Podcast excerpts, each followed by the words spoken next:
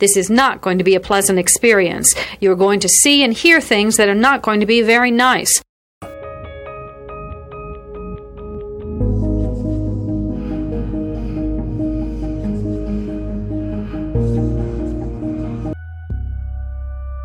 Experts divide serial killing into two general types organized and disorganized. An organized killer brings everything he needs to complete the murder. A disorganized killer improvises. Begin.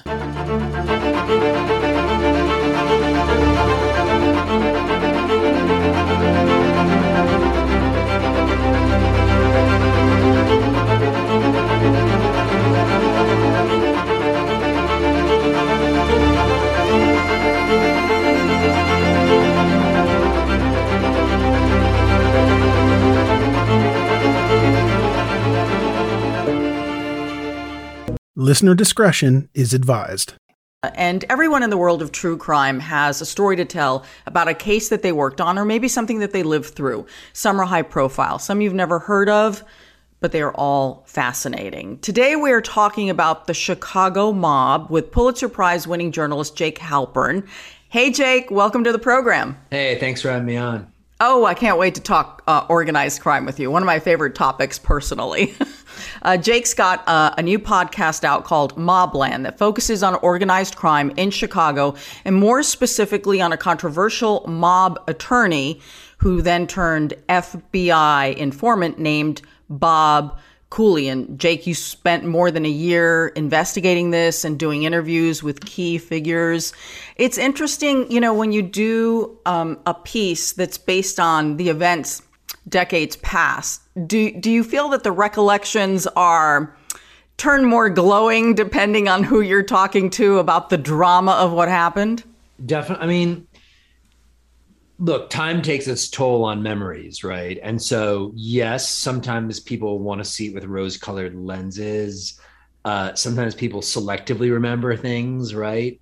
Uh, and then other times people talk about things that they just, for whatever reason, weren't ready to or able to talk about at the time. And I think that's really the only advantage to doing it from all these years later, because a lot is is lost. Some people die, etc but then you just get people who just open up and and things get declassified and, yes. and you know that and and that that's a as someone who hadn't done a lot of reporting on things from the past that was such a treasure trove um, in these two seasons to just get a hold of all these um, wiretaps etc that i wouldn't have gotten if i was reporting at the time do you find that the access here, and I know that your central character here is basically, you know, Bob Cooley, who was the attorney for the mob, which is always a very central figure in organized crime. Right. Um, it, it really is, and there are always many questions as to whether, are, you know, are they really members of the mob, or are they the just the the attorney that works for the mob? Do you know what I mean? Well, sometimes I think there's situations where the lawyers are lawyers. Now, what do they know? usually they probably know a lot because what they know is protected by attorney client privilege. But in this case, Bob was much more than just the mob lawyer. He was the fixer. He was the interface with this very corrupt Chicago system. So, as is the case in this podcast, there's a hitman who gets caught for murder and indicted. And so it's not just that they hire some slick lawyer who the hitman tells all this information to, and the lawyer does his best to argue the case. We take this few seconds off to inform you, our valued loyal listener, about the best health and fitness podcast shows from the Nezpod studios. Join us as we give you the best of the best health and wellness updates you can rely on for the treatment of chronic health problems. Classic functional medicine back to basics health tips and special updates from the best doctors in the United States of America. Check out this health and wellness podcast shows. Explore Health Talk Weekly, Healthy Lifestyle Matters, Excellent Health Digest, Healthy and Free Daily, and last but not least, Weekly Health and Fitness Corner. Also, check out Nasty Boy CC, the truest story never told fiction podcast, for that real life on the go experience with the 27 year old Golden Boy who made our guest invite number one list. He tells us about his story as it happens in real time and in real life. It's Nasty Boy CC, the truest story never told. Go get a load of that happiness because happiness is healthy as we know it. Join us every week as we continue to provide you the best of health and fitness wellness updates from around the globe. Enjoy the show.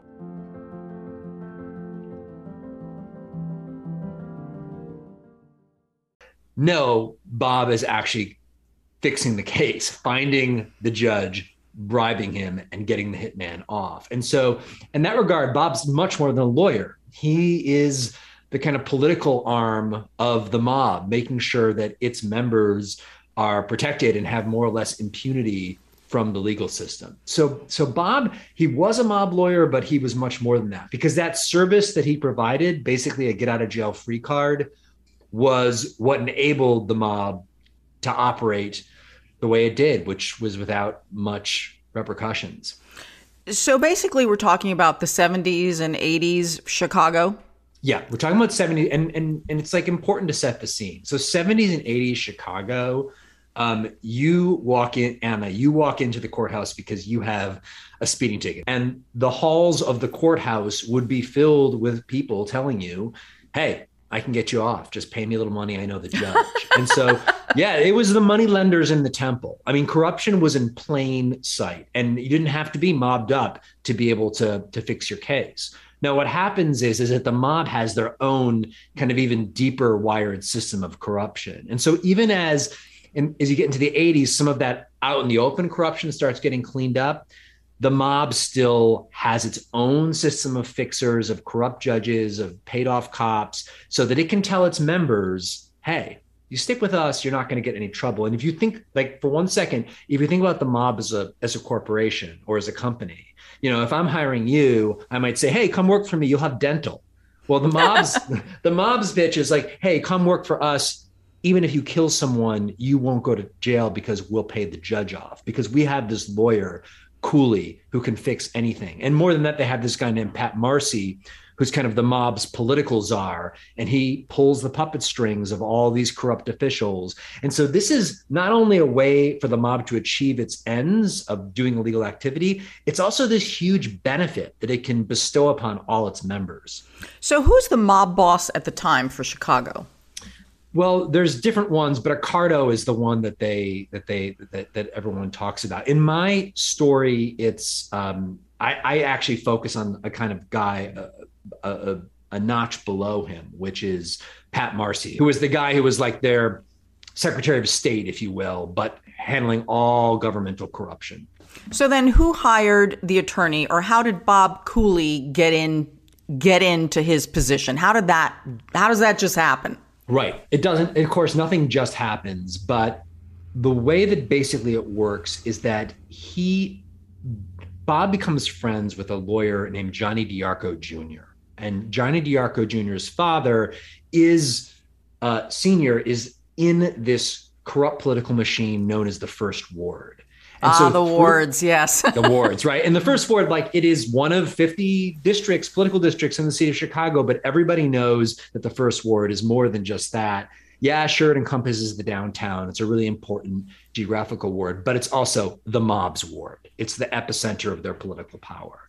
And so Junior is this kind of really interesting character. He wants to be a poet. He moves out to Haight Ashbury for a while. He writes his poetry, and his dad kind of pulls him back into the family business, basically, and says, "You're going to be a lawyer, and you're and you're going to have these kind of mob connections." And Bob uh, befriends him, and through him gets drawn into the first ward. And when he's in the first ward, the top, the guy at the top of the first ward, Pat Marcy, uh, gets word of Bob and says to him, You know what? I, I know about you. I heard about what you can do. I need your help. I've got a big case coming through that I need handled. That was their term. And it was the, the murder of a guy named Billy Logan. And he was murdered by a famous hitman uh, named uh, Harry Aleman. And he says, Do you think you can help me with this? Now, this is a heater case because no hitman had been indicted in as long as anyone can remember. And this thing's coming down the pipe. And so Bob is both eager to do it, right? Because this will prove his bona fides and his worth within the first ward. But he also knows this is not going to be an easy one to fix because of all the attention it's going to get. And he needs to find a judge who has a reputation for being above board so that when this not guilty verdict comes down, it will be plausible uh, that this was a real verdict. And so he then sets out on this quest to do this with the hopes of kind of earning the trust and the favor of Pat Marcy in the first ward. And, and so this ends up being the first two episodes of the podcast. And he finds a judge who had a very honorable reputation, who no one would have suspected, and convinces him to take money in this case and to throw it in Harry Aleman's favor. But right up until the last minute, Bob is totally freaked out that this judge is going to come about face, especially as the verdict day comes closer and it's all in the papers. Mm-hmm. And so, actually, on the day that the verdict is coming out, Bob gets in his car and is in the process of driving out of Chicago in anticipation that the judge may double back on this deal and that Bob will be left on the hook. And he he's driving in the car when he hears on the radio not guilty. And he literally pulls the car around and drives back into Chicago. He's fixed this case and he's the man now and chicago is kind of his and this marks his ascent into the upper echelon of the of the outfit as it's called in chicago so what is then bob's story what is he typical in the sense of i mean for the most part at least on the east coast all the uh, mobsters pretty much acted the same way, kind of dressed the same way, always hanging out at social clubs. Um, is Bob unique in any way that he doesn't seem like a typical mob attorney? Yeah, it's a great question. And the answer is yes on many levels. So, first of all, Bob is an Irish Catholic guy, and the outfit of the mob in Chicago is predominantly Italian American. This is like um, a scene out of The Godfather. totally, right? Tom is in Where's Tom Jimmy Caan? yeah, yeah, yeah, yeah. He's the consigliere. So, he is an outsider on that. That's like a kind of crossover of tribes. But that distinction is important for a few reasons. One of which is that, the, you know, these are generalities, but the judges and cops tended to be Irish. So if, if you think about it, if they need a guy to fix cases, deal with cops, and deal with judges, it helps to have a guy who's of that clan, which which Bob is. So that that's a meaningful distinction. Also, Bob comes from a family of cops for several generations back. In fact, his grandfather was a cop who was killed on the job and whose murderer got free, likely because the case was fixed. So there's the, it's a convoluted right history of corruption, police on one side, the outfit on the other. But what's interesting about Bob is his dad, who's also a cop, is a totally honest cop and is was studying to become a priest in the seminary. So Bob grows up in this incredibly devout family where they all say the rosary every day together. The father is kind of uh, in kind of imposing his very strong morality. The kids, other than Bob, are pretty much all on the up and up. And Bob is the black sheep of the family. And what I see about Bob is he's kind of he, he becomes a cop for a while until he realizes there's a better game in town and that's working with the outfit and it works great with the outfit for a long time until it doesn't, when he yeah. realizes that he has to answer to their top people. And at some point, that goes south. So um, uh, I read that Bob had a gambling problem, right? He was a gambler. He was. So, to what degree was his gambling part of the greater downfall of Bob? Okay, so that's a great question, and it's one that we explore through the podcast. Um, so I think the first thing you have to know is is it's it's worth just knowing that the podcast opens on this spring day in 1986 when Bob has been the mob's fixer and lawyer for a number of years and is in that inner circle. And for no apparent reason that anyone can figure out, and which people still debate to this very day, Bob walks in off the street to a federal prosecutor's office to their mob specialist and says to him, I can deliver the first ward. I can deliver the mob. I know where all the bodies are buried. I know all the secrets. I'll tell you the secrets. And, and in fact, he, he soon offers to wear a wire. And so, from the federal prosecutor's standpoint, he, he said to me, he said, there was something wrong. Like, is this guy a nut job? Is yep. he an, is he a mole? Is he a plant by the mob? Does he have a messiah complex? And then he said to me, the prosecutor said, but then again, who am I to say no to the messiah? Uh, because I think that it was so tantalizing what Bob promised to offer that they they couldn't they couldn't say no, but they were skeptical. And one of the first questions that they look at is the very question that you raise, which is that this guy is clearly a gambler. So is he coming to us because he has gambling debts and this is out? Is he in trouble with the law? Is he in, is he is there a case on him right now? Like what is and the truth is he did have some gambling debts, but it does not appear that the gambling debts were so large that they would explain him flipping for that reason alone. And in fact, what becomes apparent is, is that as he agrees to wear a wire, he sticks around for another three and a half years, um, in which time um, he manages to pay off those debts or or not or get out of having to pay them. And so this idea that I think if he was truly on the run because he thought some guys were going to break his legs because he owed money, mm-hmm. he wouldn't stick around for another three and a half years and offer to wear the wire. He would say, I'm going to give you all the secrets, get me the hell out of Dodge, which he doesn't. But so, so the FBI kind of starts going down its list of possible reasons why this guy would flip and no good reason comes up. And that doesn't sit well with them. It's this kind of gnawing thing of like it doesn't sit well with me because there's always a reason. There's people always a reason. There, I, I just i can't believe that he just had an epiphany that day. It's just so, very hard to believe. So here's my take. I mean i'm not going to give you all everything because i want your listeners to listen to the podcast but here's the way i, I came to see it okay? Bob grows up in this house we take this few seconds off to inform you our valued loyal listener about the best health and fitness podcast shows. From the Nezpod studios. Join us as we give you the best of the best health and wellness updates you can rely on for the treatment of chronic health problems. Classic functional medicine back to basics health tips and special updates from the best doctors in the United States of America. Check out this health and wellness podcast shows. Explore Health Talk Weekly, Healthy Lifestyle Matters, Excellent Health Digest, Healthy and Free Daily, and last but not least, Weekly Health and Fitness Corner. Also, check out Nasty Boy CC, the truest story never told fiction podcast, for that real life on the go experience with the 27 year old Golden Boy, who made our guest invite number one list. He tells us about his story as it happens in real time and in real life. It's Nasty Boy CC, the truest story never told. Go get a load of that happiness because happiness is healthy as we know it. Join us every week as we continue to provide you the best of health and fitness wellness updates from around the globe. Enjoy the show.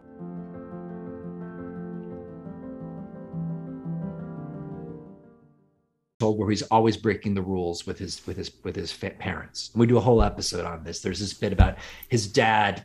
His dad kind of couldn't bring himself to, to spank Bob, to fully discipline him. The rules in the household Bob could flout. And as a police officer, was very fast and loose with the rules too. Bob never took explicit bribes, but cops get away with all kinds of stuff. So Chicago is a place where there's no rules, and Bob doesn't like following the, the few rules that he's forced to follow. And eventually, as he works his way into the mob, and he likes that he can even be the bigger man, he can park in the mayor's spot, he can do whatever he wants, but he starts butting heads with Pat Marcy. And Pat Marcy is the guy who's the mob's political czar. And Marcy basically tells Bob in no uncertain terms, you will do what you are told to do. Full stop, if you know what's good for you.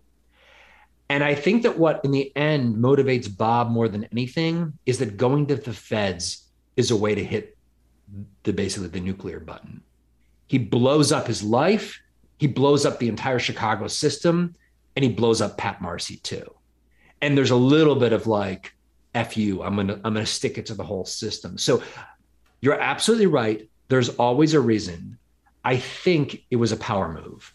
Mm, and there's many okay. other reasons too. I do think that Bob, I, I, I, think that it's complicated though. I think I will say, and I don't want to go on too long, but I, I do think on some part it was moved by morality. I do think that he was tired of always taking the kind of, or often taking these kind of crooked paths. He saw the uglier side of things.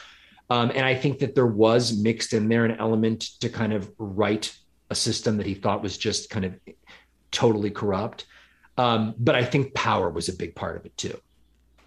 So he decides to cooperate, and then um, how does this work as far as he is uh, recording these conversations surreptitiously? How for how long does this go on, and what does it lead to?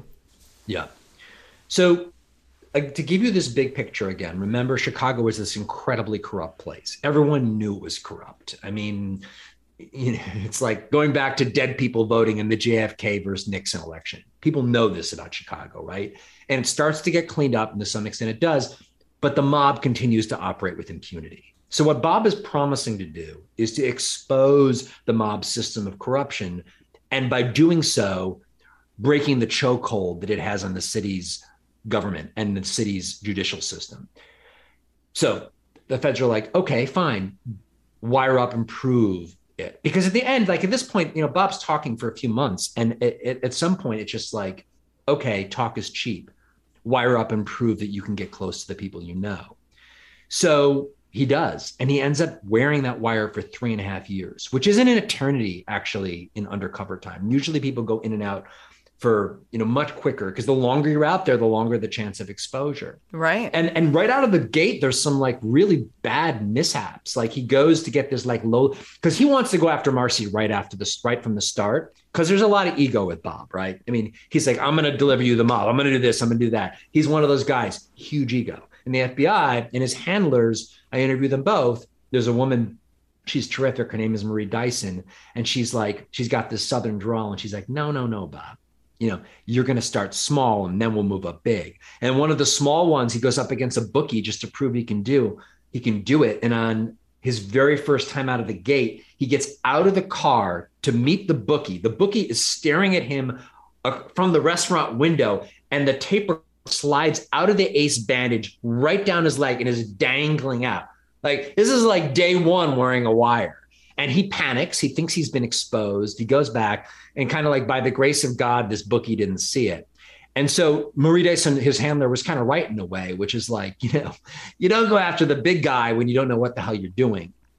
Two and a half years in, he starts getting close to Marcy and really uh, incriminating. And there's a number of really close calls. Um, and and and and again, I should just point out, I'm not just taking Bob's word for it. This is where it became hugely important to both get a hold of the wiretaps, some of which you're able to hear on the podcast, um, and also to interview both of his handlers. So, just for a matter of perspective, you know, when we think of surveillance now, because of this digital world that we're in, it's much easier to capture things, whether you're working with the FBI or not. But you're taking us back to the 1980s where you didn't really have cell phones. Nope. Um, you didn't really have computers for the most part. You know what we're talking about, like a home computer. Um, so what was the technology like because what you're describing with the with the bulky tape recorder falling down his pant leg it sounds like the devices are pretty big yeah they're probably like this is my my zoom which we use in the podcasting business you can for your listeners, it's about the size of a small shoe. Um, and you know, you would never take that undercover now. You would have something that like fits in your like, you know, the size of your toenail. But back then that's all they had. And it was tape. It was, you know, we're old enough to remember like the old cassette tapes, tape to tape. So and Bob being Bob with a lot of ego was like, give me the biggest tape, you know, the one that can go the longest number of hours. So it was it was clunky. And this you're you're very right to point out or to intuit that this creates problems. So they're constantly moving it around his body, right? It's almost like a game of of um, you know hide and go seek where you keep hiding it in new places so that no one thinks, isn't it weird that he never takes his boot off or what's that bulge? So they're at one point they've got it on his lower back and he's walking into this restaurant called Counselor's Row, which is this hangout where a lot of these mob guys go. And Pat Marcy, this political czar for the mob, he lets Bob walk in first and he kind of puts his hand on Bob's back, just the way you kind of do when you like, you know, you go first. And Bob feels certain that Marcy has, it, he, the hand goes right to where the recorder is. And yeah. Bob feels that he's basically on the verge of being outed. So what he does, it, it's it's really pretty clever. He he gets in, he doesn't panic. He gets into the restaurant and he says, "Oh, you know, my back has really been killing me. I ever since I I threw it out and this brace is not helping. And he just throws the brace in is just, you know, but the brace is meant to be the decoy so that yep. if Marcy's thinking, what did he feel? It's the back brace. And he continues with this back injury, you know, and then he stays away for and and it's all on the wire. And the handlers were also were talking told me about this and said that was quick thinking on Bob's part. Well, Bob goes back like two days later, right? And um, right when he gets in there, Marcy says to him, just gestures for him to follow him out of the restaurant, which he hadn't done before. And Steve Bowen, who's the handler who I interviewed, who was there at the time, is across the street watching, and he sees Bob and Marcy walk out of the restaurant into the parking garage next door. So Bob says he's following Marcy into the parking garage and they end up in this grimy little bathroom. And Marcy says, You go first. And Bob has two guns on him, which he's not supposed to have as, a, as an FBI informant, but his handlers look the other way. And he says he's he's basically got the gun, hands on the gun, ready to like, he thinks he's about to be killed. And Marcy just goes into the bathroom and just starts taking a piss in front of him. And Bob's like, Why? why is he like what's happening and the handler's on the outside and he's getting ready to come in and finally the handler's like this is a setup. He's about to he's about to be whacked. The handler runs into the garage and he sees bob and marcy. All marcy did was bring him into the bathroom urinate in front of him basically and go out. And bob said i realized afterwards it was a test that marcy was trying to see if i would follow him into the bathroom because if I was a rat, I would never follow him into the bathroom because that would be doom. And so, because I followed him into the bathroom, I kind of lived to tell another day. Hmm, that's so um, interesting. That was that know? was that was Bob's take on it, which which seems very credible to me and seemed, you know, credible to his handler as well. Um, but it it's this game of like this guy is getting closer and closer. Like, how many times can you do that? If you're the handler, right? How many? Here is a quick word from our sponsor. We take this few seconds off to inform you, our valued loyal listener, about the best health and fitness podcast shows from the Nezpod studios. Join us as we give you the best of the best health and wellness updates you can rely on for the treatment of chronic health problems. Classic functional medicine back to basics health tips and special updates from the best doctors in the United States of America. Check out this health and wellness podcast shows. Explore Health Talk Weekly, Healthy Lifestyle Matters, Excellent Health Digest, Healthy and Free Daily, and last but not least, Weekly Health and Fitness Corner. Also, check out Nasty Boy CC, the truest story never told fiction podcast, for that real life on the go experience with the 27 year old Golden Boy, who made our guest invite number one list. He tells us about his story as it happens in real time and in real life. It's Nasty Boy CC, the truest story never told. Go get a load of that happiness because happiness is healthy as we know it. Join us every week as we continue to provide you the best of health and fitness wellness updates from around the globe. Enjoy the show.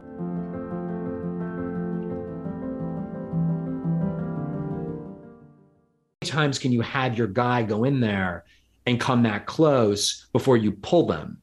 And, and this is what's happening throughout these two and a half years is that the handlers keep reassessing do we have enough info? Because they also they need bob to live because first of all they feel responsible for him as a human being but secondly they want him to testify. And so if they push this too far they have both the moral issue of this guy's blood on his hand on their hands but they also don't have a witness to testify so yeah. let's get to the part now where Bob gets the goods. And how is this done? Is this done through um, indictment, yeah. um, indictments, or and how many people are brought down? And while they're being arrested, where's Bob? yeah. So a few things happen. He is able wearing a wire. He he's able to get um, he's able to get on tape a number of these guys offering to do illegal things, um, fixing cases, etc. And some of it's really clever, by the way. They don't want to actually try to pass bribes in real cases, so they create fake cases with a, with fake civil disputes where both the plaintiff and the defendant are actually secretly undercover operators and um, and the the judge is bribed in the case and they that's how they implicate the judge but they're not affecting real justice um, which I thought was very creative. That is crime fighting. But anyway, so they build this case. They get all this stuff on tape, and um, and Bob knows he's got to leave town. And he basically calls his family together at a fish restaurant um, at uh, around Thanksgiving and says, "I'm le- I'm leaving town." Uh, Does he, he tell, tell, them, what happened? Story. He leaves it kind of vague with them. The part that's kind of it's interesting. So Bob was the black sheep of the family, right? He was always kind of up to no good. And he thought that when this all came out, I think he honestly thought that he was going to come across as the hero who had cleaned up the city. And he had hoped that, like, I think on some level that he would, hit his father had already passed away, but I think he thought he would be redeemed in his mother's eyes as like, look what my, my, the son that was always breaking windows in the back eye, look what he did. And um, that couldn't have been further from the truth. Yeah, when I the could see story, that. Yeah, when the story broke in Chicago, he was, as Bob describes it, he was the rat of all time, and he was, it, was- it was, he was vilified in in the press. And look, many of the things that Bob did were not so great at all, fixing the, all the various cases, including murder cases. So the bad things that he that he had done in the past come out, but even the the things that he did that he hoped would be seen as a, in a kind of as redemption uh, were portrayed as as as betrayal and being a rat.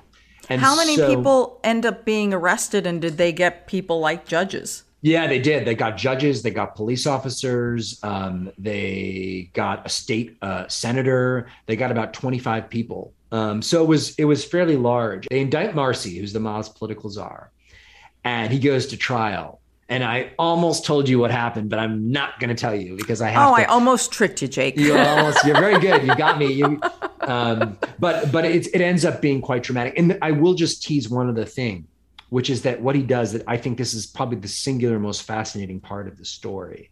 If you remember from the beginning of our interview, I say Bob gets his big break with the mob because he fixes a case where a hitman walks free. Mhm. Well, Bob reveals what he's done and offers to testify at trial. And they try to and they prosecute this hitman again. And the hitman says, Hey, look, you can't do that. This is double jeopardy. I'm protected by the US Right. Constitution. Yeah. And that appeal goes all the way up to the United States Supreme Court. And the ruling in the end is this guy, Bob Cooley, appears to have fixed this case. Therefore, this hitman was never in real jeopardy in the first place. Therefore, the retrial of this hitman may go forward. It's one of the Wow. only times in US history is that I've been able to tell where someone was tried twice for murder. And so this also becomes this kind of dramatic um, kind of bookends for for Bob's story, and then he vanishes. And and to this day, Bob is a hugely polarizing figure. There are people who say, "Oh, he cleaned up the city," and there are people to this day that kind of curse his name and think that he's just 100% opportunist and um, and what you'll see in the podcast is, is a really morally complicated and convoluted person in which um, no two people are going to come to the exact same conclusion of what they think about this guy. That's so interesting. You know, I uh, once interviewed a hitman for the Philly Atlantic City mob, Nick the Crow Caramandi, and he had turned informant and then he had done his work and he was in hiding. And I did an interview with him, which just telling you how we even got the interview back then was like r- craziness. Like I literally was sitting at my desk. I worked for WPVI Action News in Philadelphia, and I'm sitting at my desk in Atlantic City waiting for a call because I've been told to sit and wait for a call because I can't reach out to them. I have to wait for them to call me. And and he finally calls me and then he finally agrees to let me interview him and he says to me, "I am not going to tell you where we're going to do the interview until the day before. Mm. And no one can know where you're going to go." And I'm like, "But I got to get a plane ticket and I got to bring a photographer with me." And he's like, you're going to find out the day before. And, you know, here I am telling my boss about this. And he's like, What? and I'm like, Yeah, these are the terms. Like, I can't tell anyone. You're going to be the only one who knows. He had to find a photographer who agreed to do this with me. Um, I was young. The Godfather. It's totally. I know. I was scene, in my right? 20s. I was, you know, Where the I, gun is hidden behind the toilet. I was, you know what? Youth brings both fearlessness and really stupidity, right? It's like, sure, I got no problems. I got balls. I'll meet the guy. Well, that's funny though. I almost makes me wonder. Like when you look back on that moment, do you think to yourself, "Now, I was I was safe," I or do you look back and think you you weren't? I was as safe as I could have been. I had to trust this guy, and you're like, really? You're going to trust a hitman? No, Um, but I, I but that doesn't totally surprise me, right? Like there there's it's like honor among thieves kind of thing, right? There Yeah, are oh, there totally. codes, like he's not just going to kill some random woman who has kind of trusted his. You know, there's there's sense of honor, right, among these guys. Yeah, and, and he clearly wanted to tell his story, and Philadelphia was the place he wanted the story told. Um, because people who do the things that they do want to tell their story when they have a chance to say why, and I'm mm. not that bad. I do believe at the end of the day, he needed to say, and I'm sure Bob was the same way. He wants you to see, I am not a monster. I mean, the same thing happens when I interview convicted killers. They sit down because they want you to know they're not a monster. So here's this guy, you know, I mean, he's definitely, I mean, this is a hitman. And so he calls me that day, you know, the day before to tell me where I have to go. And the only person who knows is my boss in Philadelphia. And I, I'm never going to say where I flew to, but I flew to this location. And the only thing he said to me was, So you need to be in the lobby of such and such place at such and such time. Don't worry, I'll find you. And I'm like, Oh, he says, and I want you to get a room. And I'm like, Oh, oh my God, I'm going to get killed. but we needed a place to do the interview, right? Right. So I go, I, I get a room. I'm just standing in the lobby. I mean, it's so ridiculous. And then this man comes up from behind me. you know, sounding all South South Philly, and he says, "What room did you get?" I'm like, "I'll give him a key. I'll meet you there." Okay, and he's got like a baseball cap, a wig, a bomber jacket, the the whole the whole bit, and he's a uh. scrawny little guy too. Yeah, I mean, that's the other. He's he's he's not a very big guy. We go in, we do the interview, you know, and I'm I'm again, it's fascinating. His explanation has stuck with me my entire career and even in my life and my personal life. When I said to him, "Yeah, but you killed," and I listed all the people he had killed. I said, "So how do you do that?" And he and how'd you end up doing all this? And his answer was quite simple. He said, "It wasn't me. It was the wall around me." And I had to really sit and think about this philosophy of his. Um, and I've had decades to chew on it. And I, I think, you know how, I think it was the simplest way of saying this was the circumstance in which I found myself. I didn't have a choice. I had to do it because of where I was.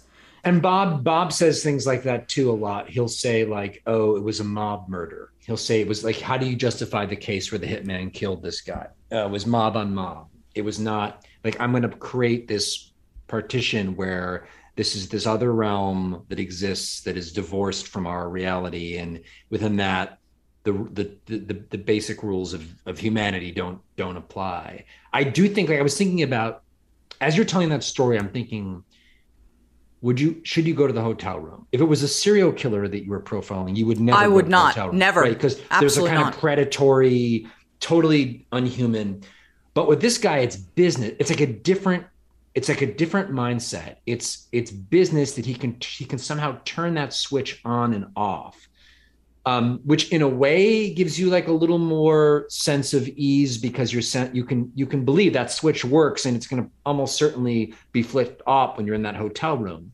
But it's still deeply chilling to think that he can flip that switch and and and attribute his actions to something else to the wall you know Yeah. And plus, Um, he had already crossed over. Remember, he was no longer part of the Yeah. mob. He was an informant at this point. You know, they were done with him. He had little value because he had already been outed in the cases. So he was of no value going forward to anyone. But he was still obviously very worried about his self preservation. That was more important to him. Did- in many did- ways, did- he had to you- trust me more than I had to trust him, if you can think about it from his perspective. Oh, sure, sure. Because you could blow his, you could expose him, and yeah. I mean, this is, this is this thing of like when I when I interviewed Bob and the many interviews I had with him.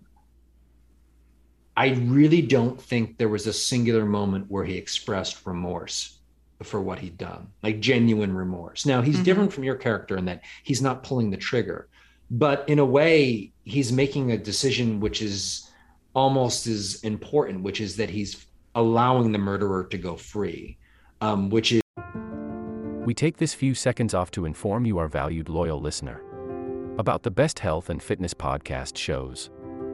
from the Nezpod studios.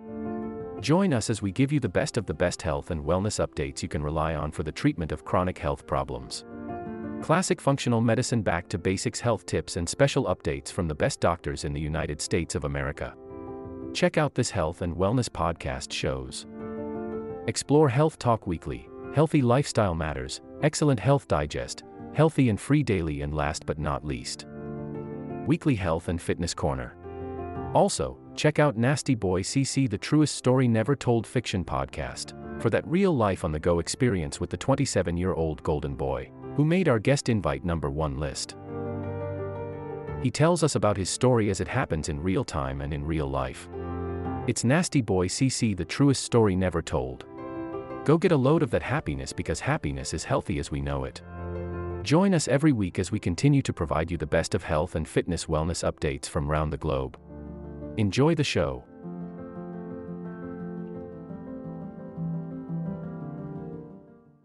Is, you know, pretty perverse in some ways, right? They're both And- horrible.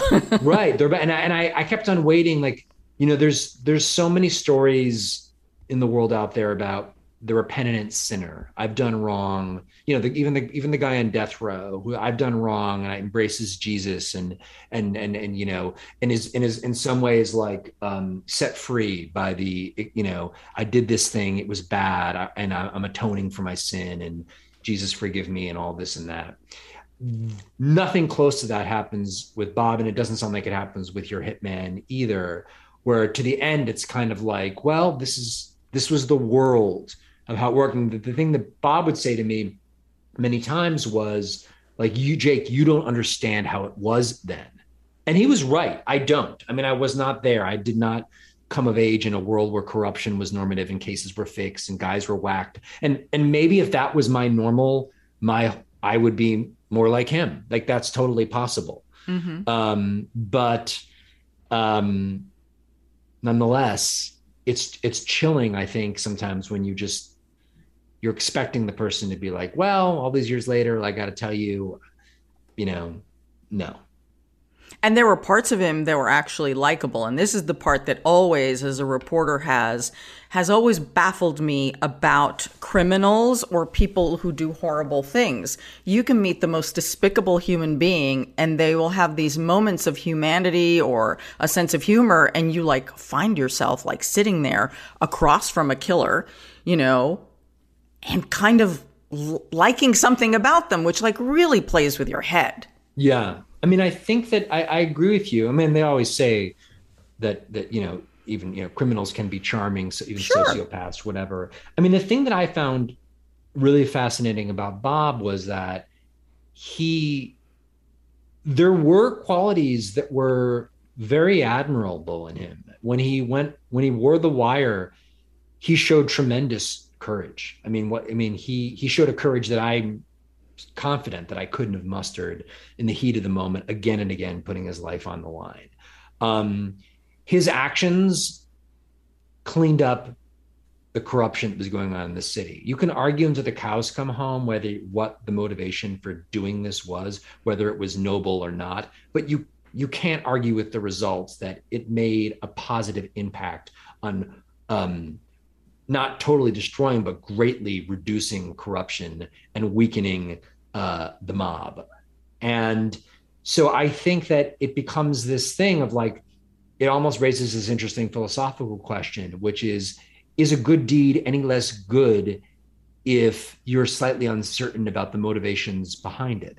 You know, in these kind of Hollywood versions of these stories, there are these kind of epiphanies that characters have where they do something for singular reasons. But you know as well as I do that even far less loaded decisions that we make about where we go out for dinner or who we marry or what we do for any it's it's it's a it's a swirling confluence of reasons. And so with Bob, I, I, I see it as yes, power was a big part of it. This idea that I don't like being bullied by this mob guy who's telling me what to do, but also like the hope of, of redemption and maybe the help of escaping his circumstances. I mean, all these factors funnel into I think this this moment where he decides to do what he does, and in the end, he regrets it. So I know there's not a lot you can tell me about Bob, but can you at least tell me Bob is alive. Is Bob living his best life in a public way or is he fearful? I don't think he's.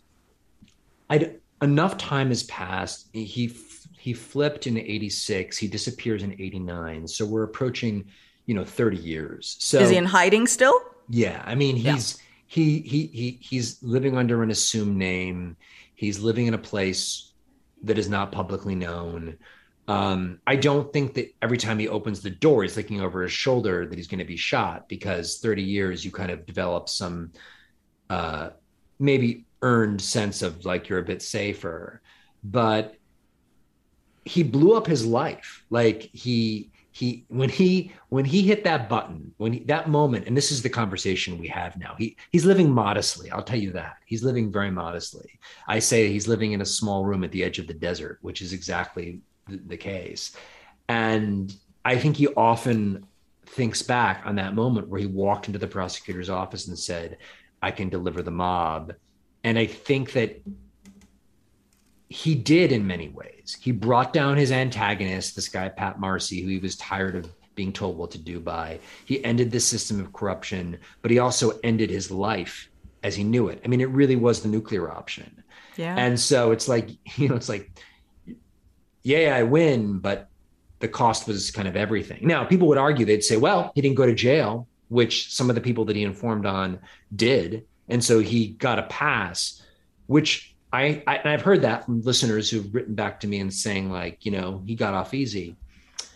But man, you listen to that podcast, he did not. There are punishment comes in different types of shapes and forms, and not all of it is behind bars.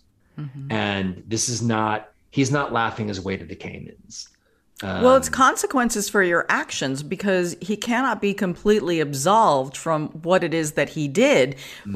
Even if he's not looking for absolution from anyone else, it's just that's just the reality. This is the life you lived and these are the people that you you worked with and so therefore yeah, this is what happens to you. I know the same thing. Uh, N- Nikki, last I checked on him, is living a very meager, very impoverished life Yeah. in a place I don't think. I mean, he- let me tell you, he's not rolling in Atlantic City. Same. Yeah. That that that sound and I'm yeah. I think that for Bob, the kind of cruel twist of fate was he had lived this life where by his own admission he was a corrupt lawyer and had done a number of bad things. And then he flips, and we can debate whether it was a power move or not, but he was at least hoping that this was going to be seen as the good thing that he did, the kind of right, the, the good that righted the wrong. The one kind of redemptive act that that and in fact that act he then just as i said before ends up being vilified as a turncoat and a rat. We think we know these mob stories because we've seen them on tv and we've seen them in the movies and we have. But in each one of these is, are these kind of like profound moral um, discussions and ideas that go well beyond the mob. And it, it, it brings to mind your the visit with the hitman and kind of like the wall. And I'm gonna I, I will not soon forget what you said. He said the wall did it. It wasn't me. wasn't it was the wall around me. So all I'm saying is is that there's so much more here than just the kind of all the cliched imi- uh, you know little story bits that we think about. Anyway, So, Jake, this has been fascinating. I've, I've thoroughly enjoyed this. This will conclude the episode. Thanks for tuning in. If you like what you hear, please leave a comment and subscribe. Thank you.